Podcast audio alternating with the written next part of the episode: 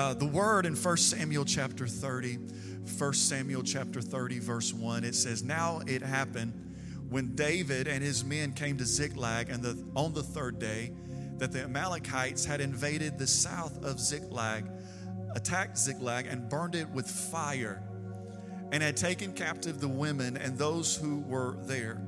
From small to great, they did not kill anyone, but carried them away and went their way.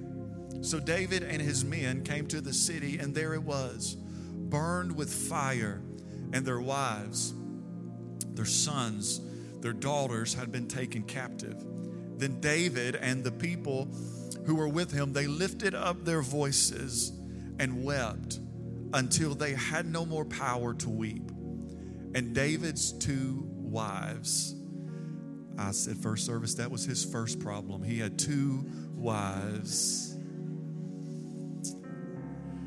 they had, they had been taken captive, and now David was greatly distressed, for the people spoke of stoning him because the soul of all the people was grieved, every man for his sons and daughters. But David strengthened himself in the Lord his God. I want to read that again.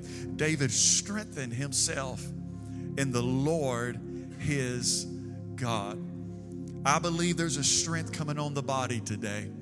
I said, I believe there's a strength that's coming upon today's church. Amen. He strengthened himself. It's coming upon the church today. And then David said to Abiathar, the, the priest, Bring back the ephod here to me. And Abiathar brought the ephod to David. So David inquired of the Lord, saying, Shall I pursue this troop? Shall I overtake them? And he answered him, Pursue for you shall surely overtake them and without fail recover all. Verse 16. And when he had brought uh, him down, there they were spread out over the land, eating and drinking and dancing because of all the great spoil which they had taken from the land of the Philistines and from the land of Judah. Then David attacked them from twilight until the evening of the next day. Not a man of them escaped except for 400 young men who rode on camels and fled. So David recovered all that the Amalekites had carried away, and David rescued his two wives, and nothing of theirs was lacking, either small or great, sons or daughters, spoil or anything which they had taken from them. David recovered it all. Then David took all the flocks, the herds they had driven out before those other livestock and said, this it is David's spoil. Touch your neighbor this morning and say, I want my stuff back today. Look at your other neighbor, say, and then some. I don't know about you. I not only want what the devil has stolen from me, but I want more than he has stolen from me. Amen. I don't know about you, but I not only want no, I not only want what he what I used to have. I want something that God has for me in the future. The devil has had my stuff for far too long. Anybody there? He's had your joy, he's had your peace, he's had your house, he's had your marriage. But today, I'm declaring that today we're getting our stuff back. Can I get an amen today? Come on, let's pray. Heavenly Father, we come before you this morning believing in faith that you are not finished yet. And I'm declaring over this house that today is a recovery season. We are stepping into the recovery room this morning. I pray right now that this word goes forth. It takes root into the hearts, the lives, and the minds and the soul of your people. And it's like fire shut up in their bones today. And I give you all the honor and all the glory and all of the praise. And Legacy Church said amen this morning. Amen. I want you to understand here that the Bible says that the Amalekites surprised the city that was left unguarded. Here at Legacy, it's a beautiful thing because we have so many people who are new to the faith. We have so many people that have been saved over the last few years, the last couple of years. I believe uh, over two years now, we're, we're looking at almost 300 souls that's been saved here on a Sunday morning. 300 people, new people coming to Jesus. So we have a lot of new people, some people not raised in church, some people really knowing nothing, some people that are coming back to the church. We also have a lot of seasoned saints who've, who've been in the church all their life. They know the word, they, they, they pray and they fast, and they know what God is speaking to them. But one thing I want you to understand is uh, that, that, that no matter when you got saved, but the day that you got saved, and that may be today for somebody in this room, but the day that you were saved, you not only got peace, but you also got war in your life. As soon as you got saved, the devil put a target on your family and on your house. And when you got saved, not only did you get the Prince of Peace, but you also got the principalities of powers of darkness in dark places that is after you and your family. Amen. As this chapter opens this morning, we see a man named David. Uh, David was a, a, great man. He was a man of God's favor. He had an anointing upon his life. The oil had been poured upon him. He, but out, although throughout the favor and looking through the anointing that was on his life, he found himself in such a horrific battle.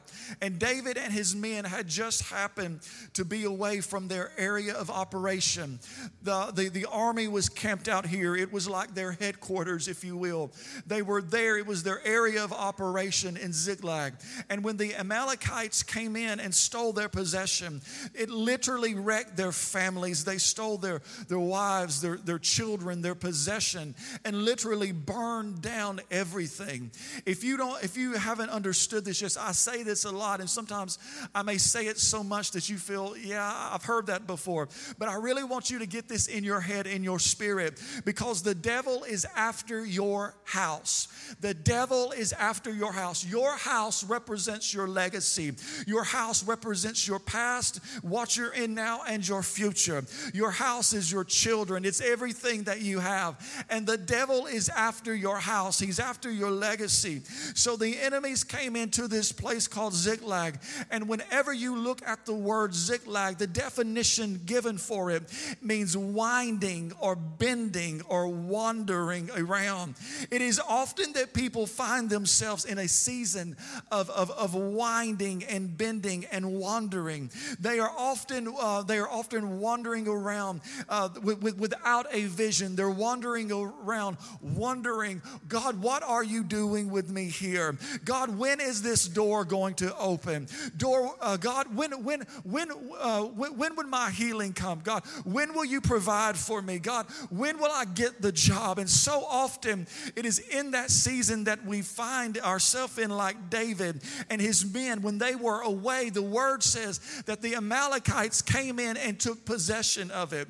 A reason for that is because there was no guard looking after the city. They were all off, they were all distracted. In a season of winding and wandering, when you are in a season of uncertainty and questioning and, and trying to find your way, when you are in a place of questioning and looking for the will of God in your life, listen, you better be on guard because that is the exact place and the exact time when the devil will try to come in and distract you and steal what you have in your house. Understand this that anything that you leave unguarded, the enemy will come after it. Anything that you leave out in the open that's not covered in prayer, that's not covered in blood, that's not covered in the Holy Spirit, anything that you leave out, the enemy will come after it. He'll come after your home, he'll come after your children, he'll come after your job, he'll come after your peace. Anything that you leave unguarded, he will come after. First Thessalonians 5 6, just jot it down, says, So be on your guard uh, not asleep like the others, but stay alert and clear headed. Don't be wandering, don't be bending, but stay on guard. Listen, if there's if, if, if there's a part of your life that is not guarded, it is like an open invitation to Satan to come to come into and steal it and destroy it and ruin the moment. You've got to guard your family. You've got to guard your mind. You've got to guard your integrity. You've got to uh, guard your morals. You've got to guard guard your marriage. Proverbs said to guard your heart. Why? Because whatever is not guarded, the devil will steal from you. Can I get an amen this morning? You've got to get to the place where the church has got to get to the place where we let the devil know I am guarded by the blood of Jesus Christ. We got to tell the devil something. There's still power in the blood of Jesus Christ. Devil, you don't want to mess with me. I'm a child of God. Devil, you don't want to mess with me. I'm filled with the Spirit. You've got to let the devil know you got a guard around you. You've got to guard it. If you if, if you want it to last, you've got to guard it. If you cherish that thing, you've got to guard it because what is not guarded will be stolen by the enemy. The place there, it was, it did not have a guard on site. And they went in and they kidnapped their families. They took the families back to their own land and put them in a state of captivity. We are in a season where hell is trying to steal from the church, trying to steal fire from the altar trying to steal the oil that's been placed on the bride's head trying to steal our voice of influence that we have in the world. And while, and, and, and while he's trying to steal it, a way that we guard ourselves is by, is, is, is by the way that we live. If I live according to the word, I will know the difference between a friend and a foe.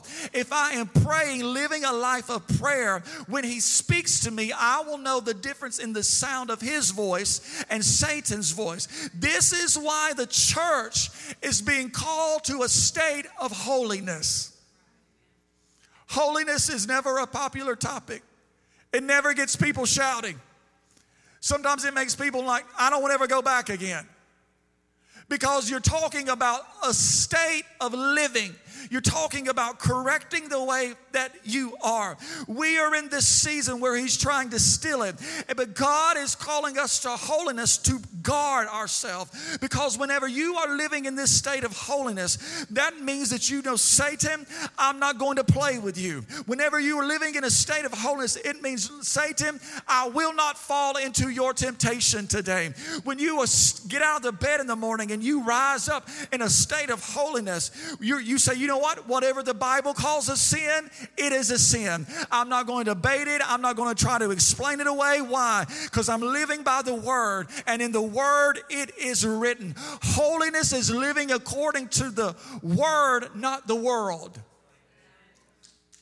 And the problem that we are seeing today is that the standards of the church are shifting as much as the standards of the world. As times change, our standards change. So often we, we are very bold up front and we come over here and we say, Satan, don't cross this line. You can't have my family. You can't have my children. You can't have my possessions, my future. No. But so often here we are. Imagine with me. This is your house.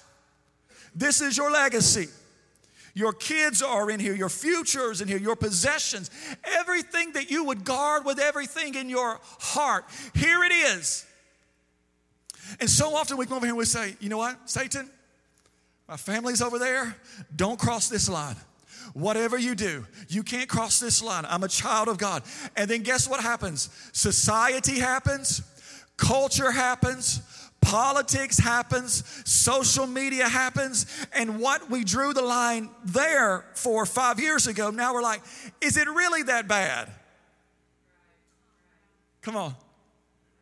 Is it, is it really that bad if I support that or if I go to that place or if I do? It, it's really not. So, Satan, here's the new line. Whatever you do, Satan, and what you're doing, you are lowering your standards. You are moving it back. And as you lower your standards, the devil's getting closer to your possession. He's getting closer to your house. He's getting closer to your legacy. And then here we are again. We say, Satan, whatever you do, don't cross the line. You know, I got everything over there. And then what happens? Culture happens, society happens, politics happens. We follow, we, we, we want to get on the trends, we follow Hollywood, we look what's happening on social media, and then guess what? Ziklag, we start to bend, we start to, our faith bends, our, our integrity, uh, our standards start to shift, and we lower them, and then guess what? He's closer to our house. And now, guess what? In America, even in the church, we've lowered our standards so much that now Satan is on our front doorstep. And we're wondering why life is so crazy. It could be because you have lowered your standards. And now, guess what? Now the line is in the living room. Now the line is in the bedroom. And we're wondering why marriages in the church are failing. It's because we've lowered our standards. And before you know it, he was over there. And now he has taken possession of everything along the way. And now he's in our house. And now he's all up in our business. Everything has shifted. He's stealing everything he comes in contact with. But listen, Isaiah 59 19 says that when the enemy comes in like a flood, the Spirit of the Lord will what? He will lift up, he will raise a standard against him. That verse, we in, in, in, in uh, Pentecostal circles, is one of those that makes you want to shout. But then you're like, what does that even mean? You ever been there? Like, whoa, that's good, but what does that even mean? He's raising a standard. What that means is here we are, we are lowering it. But when he comes in like a flood, he's raising it. He's looking at the devil and saying, Devil, you don't understand. This is my child. Devil, you don't understand. He's been washed in the blood. Devil, you don't understand. He's got oil all over him. You'll never be. Have you ever tried to touch something that's oily? You can't catch it. That's why you need the Holy Ghost on you. That's why you need the oil of the Spirit. Every time he grabs you, he can't get it. You don't understand, Satan. He's got the oil on him. You'll never be able to catch him. You don't understand. And he's raising us. Did, did you forget, Satan, that, that I sent my son to die on the cross for him? Did you forget there's still power in the blood that he shed on Calvary? Did you understand? Did you forget that that grave is empty and now he has ascended and he's at my right hand? Did you forget that the blood still's got the power and the oil still has the power? He's raising the standard. And this is what happens. We've lost it. But as he moves it forward, guess what? He's regaining, he's moving into the devil's territory. And every time he's taking back what he stole from you. We sing this song, Well, I went to the enemy's camp, and that's another shouter, but you don't even understand what it means. You've got to raise a standard if you want to get in the devil's territory. You've got to raise a standard if you want everything he has stolen from you back. Raise the standard. Because when he raises the standard, he is raising up a standard that the enemy cannot overcome. And instead of moving back, he's moving it back to what he stole from you. Look at verse 4. David and the people who were with him lifted up their voices and they wept and they cried, the says, until they had no more power to weep. Have you ever been in a Ziklag season where you were crying and weeping? You're walking around, people like, what's wrong with you? And they, but they have no idea what you're going through. And it feels like you have wept so much there's no more tears in your brain to cry out. Anybody ever been there? He was at that point. David is one of the most mighty men of a generation.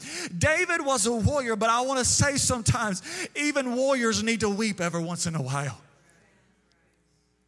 There will be places and times when your tears start to have power. There will be seasons when your tears are like a language that speaks loudly to the heavens. David said in Psalms 42 3, My tears have been my food day and night, while they continually say to me, Where is your God? He said, These tears have been feeding me and giving me power, while my enemies are saying, Where is your God even at? There will be seasons when we try our best to even walk in into church and look like you've got it all together. Well, you, well, you, you just you don't want anybody to know the attack you've been in. You don't want anybody to know where you were last night. And you walk in here looking all cute, looking all cute with your weave on and your new heels, looking all like you got it all together. Let me tell you something. I want to tell you, even warriors have got to weep sometime. And I want to remind the church today that weeping may endure for the night, but your joy is coming in the morning. It's coming back. Verse 6 said, David was greatly distressed, for the people spoke stoning him. My, my, my. Don't this sound like people in the world today? The very people he was leading now want him dead. The very people that he's been leading and teaching and empowering, going to visit, bringing food, now they can't stand him. He's been leading and caring, and now they're turning their backs and wanting to stone him. See, it's one thing when your enemy wants you dead, but when your own friends and family want you dead, it's another thing. It's one thing when the world wants you dead. But it's another thing when somebody sitting across the church wants you dead. Woo, preach, preacher. Keep on preaching that. That's good today. I, I got to do it myself. It's one thing when somebody don't have your back but it's another thing when the family of god or, or your own family in your house starts stabbing you in the back we are in a time right now in america one of the most divisive times in the church ever and the enemy has been sowing seeds and he's dropping seeds now and continues to sow seeds of discord all throughout the body trying to disarray the body of Christ. And we have forgotten that we are not enemies with other churches, but we are on the same team. I told first service, I'm not fighting against another church. I refuse to. You can hate me, you can hate my church. I'm not fighting with you. I said, I'm not fighting against another church. I'm not fighting with other pastors. I refuse it. You may not like me. You may not, you may think I'm too rowdy. You may not like our lights. You may not, I don't care. I'll get emails. I get phone calls from leaders all the time. They don't like something I said. They don't like speaking in tongues. They don't like that I dance. Guess what? That's all right. Quit watching me on live stream.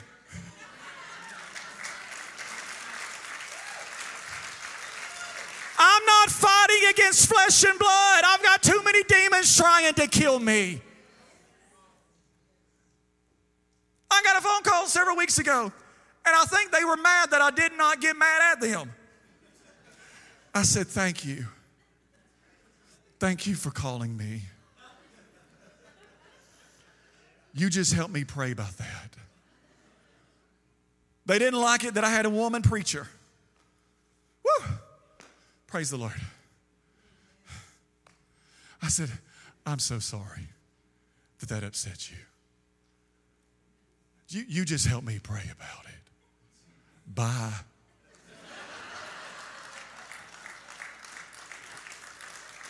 I'm not taking the bait of Satan. I'm not taking that mess.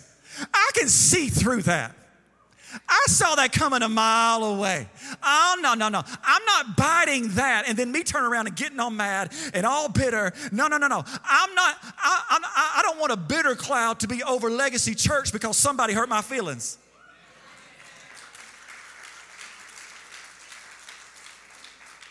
You, that's why the church, we've got to guard the body of Christ. You've got to guard the body. We've got we've got uh, we've got our own guards here. You know, we've got we've got people out here doing security that's watching things while you're in here. Throughout the week, you're you were supposed to be like a security guard. Don't you talk about my church like that? Oh no, I know you didn't say that. That's why whenever somebody comes up to me and starts doing this, I just stomp it out. I ain't having it. Why? Because I'm guarding the unity of the body. Because what you do not guard, Satan will walk his way into it. I've heard, I've, I've, heard preachers say, There ain't no devil that can come in here. Yes, the devil can walk through your church door. If you're not unified and you ain't worshiping and you got resting worship face,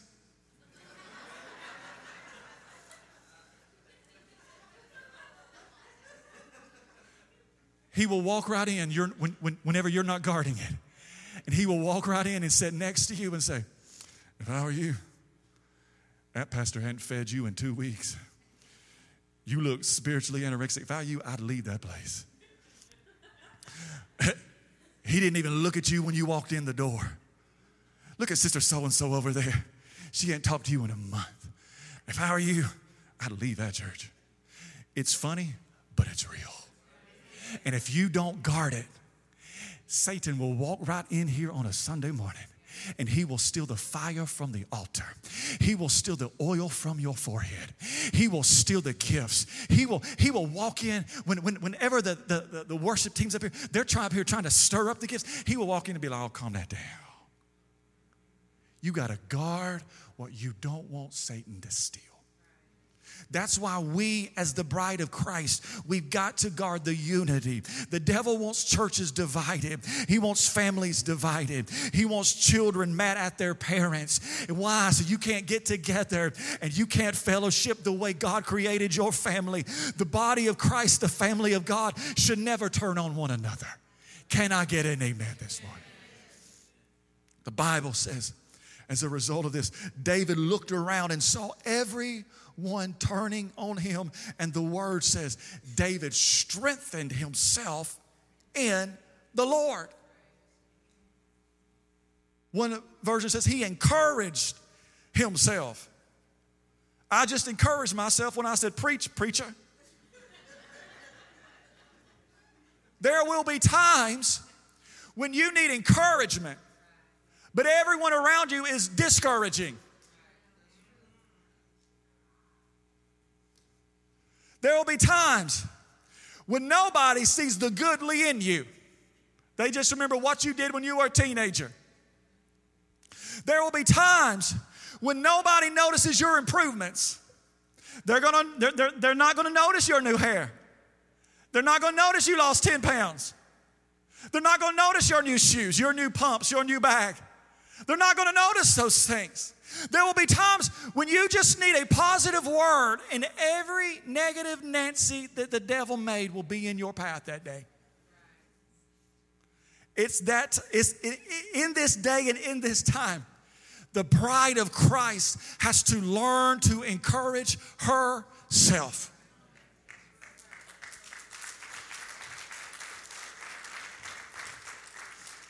Well, where I come from, if you're talking to yourself, you're crazy.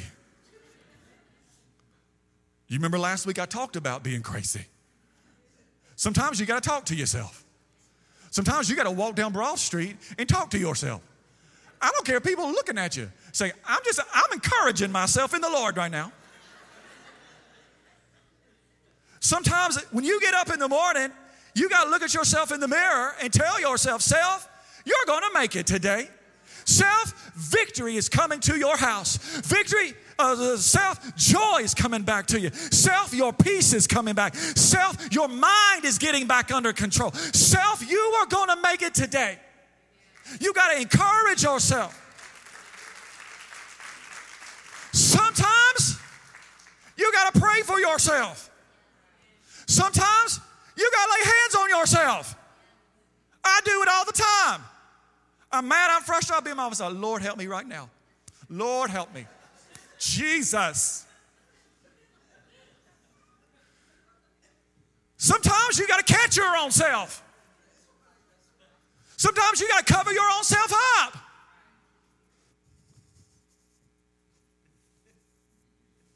I've been discouraged. But you know what I'm going to do right now? I'm expecting you to move. I'm going to go ahead and lay myself down. Mm. Uh,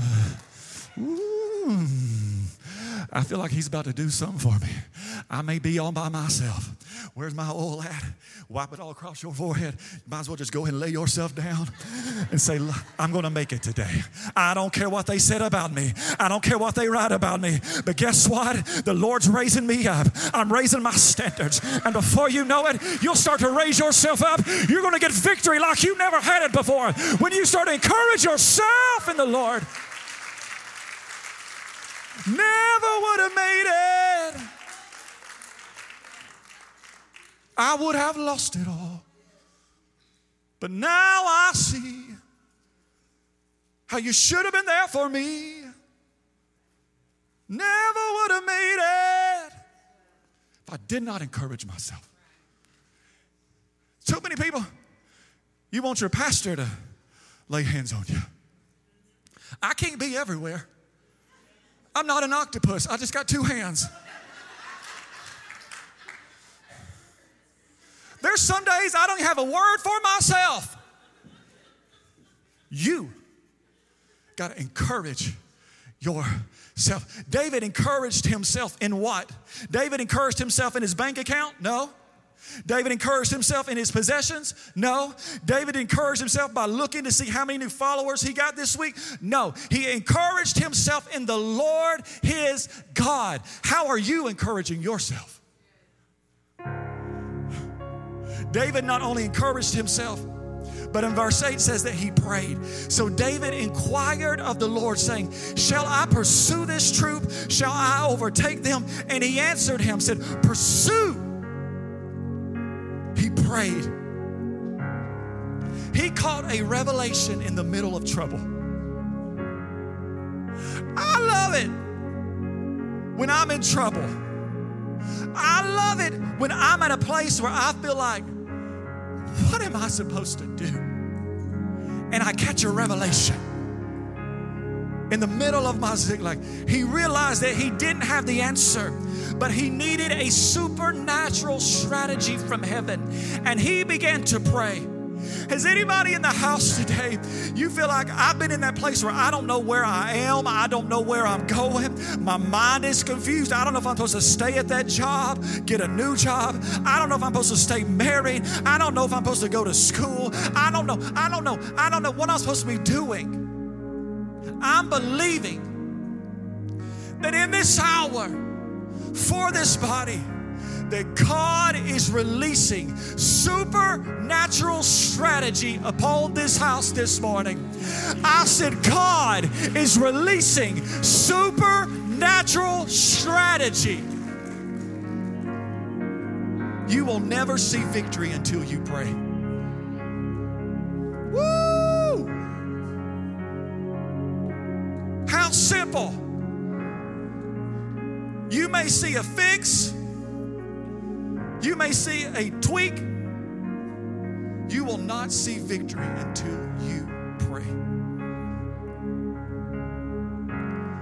The Bible says that he prayed and the Lord heard him and spoke. And he answered him. He said, Pursue. He didn't say, Sit there. He didn't say, Go to your pastor. He didn't say, Turn on Oprah to see what she says. He didn't say, Ask Dr. Phil. He said, You get up and you pursue, for you shall surely overtake them and without fail recover it all. To pursue means to run after, to, cl- to follow so closely you could attack it.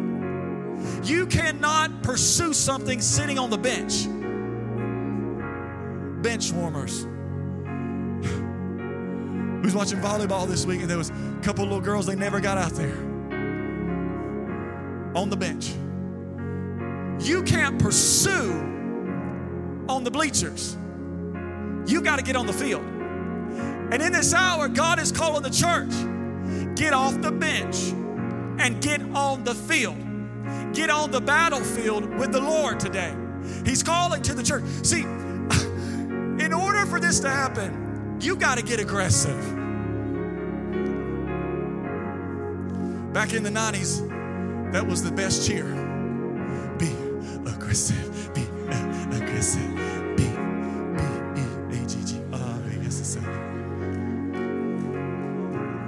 S was it. Be aggressive. Be aggressive. You got to get aggressive. God didn't call the church to be a bunch of pansies.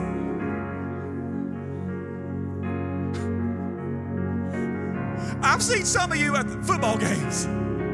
I've seen some of you at basketball games. And it looks like you could rip that ref's head right off his shoulders. Y'all will fight with family, you'll fight on Facebook, you'll fight with a stop sign, but the devil walks up, you can't even say boo to the devil. Know about you, but I want everything that he has stolen from me. I want it back now. It said David attacked them from twilight until the evening of the next day. Not a man of them escaped. So David recovered all that the Amalekites had carried away. And David rescued two of his wives. And nothing of theirs was lacking, either small or great, sons or daughters, spoil or anything, which they had taken from them. David recovered it all. I'm tired of lacking because of what the devil has stolen. I'm tired of the church lacking resources because the devil has stolen from you. I'm even more disgusted and not what he has stolen, but what we have given him because we didn't guard it. I feel like today we are moving into a recovery room season. Some of y'all, you're still trying to get together from COVID. You're still trying to get your mind. You still have fear over COVID. You, some, some churches are still like just barely hanging on because of what COVID stole from them. I'm declaring it today. This house is moving into a recovery room season. You know what the recovery room is? The recovery room is where you wake up. You ever been in a recovery room? over the fourth July Fourth weekend, I had uh, I had my appendix. Is that what I had taken out? Appendix. I'm still recovering. I woke up in the recovery room. You look around that place, people are. I'm like, where am I? What am I doing? The recovery room is where you get your mind back in order. They leave you there for a moment to be sure that you're going to wake up. They leave you there. Recovery room is where you kind of get adjusted. It's kind of where you get the sleep out of your eyes. The recovery room is where you kind of look at yourself before they take you throughout the halls and everybody's looking at you while you laying there in some little gown.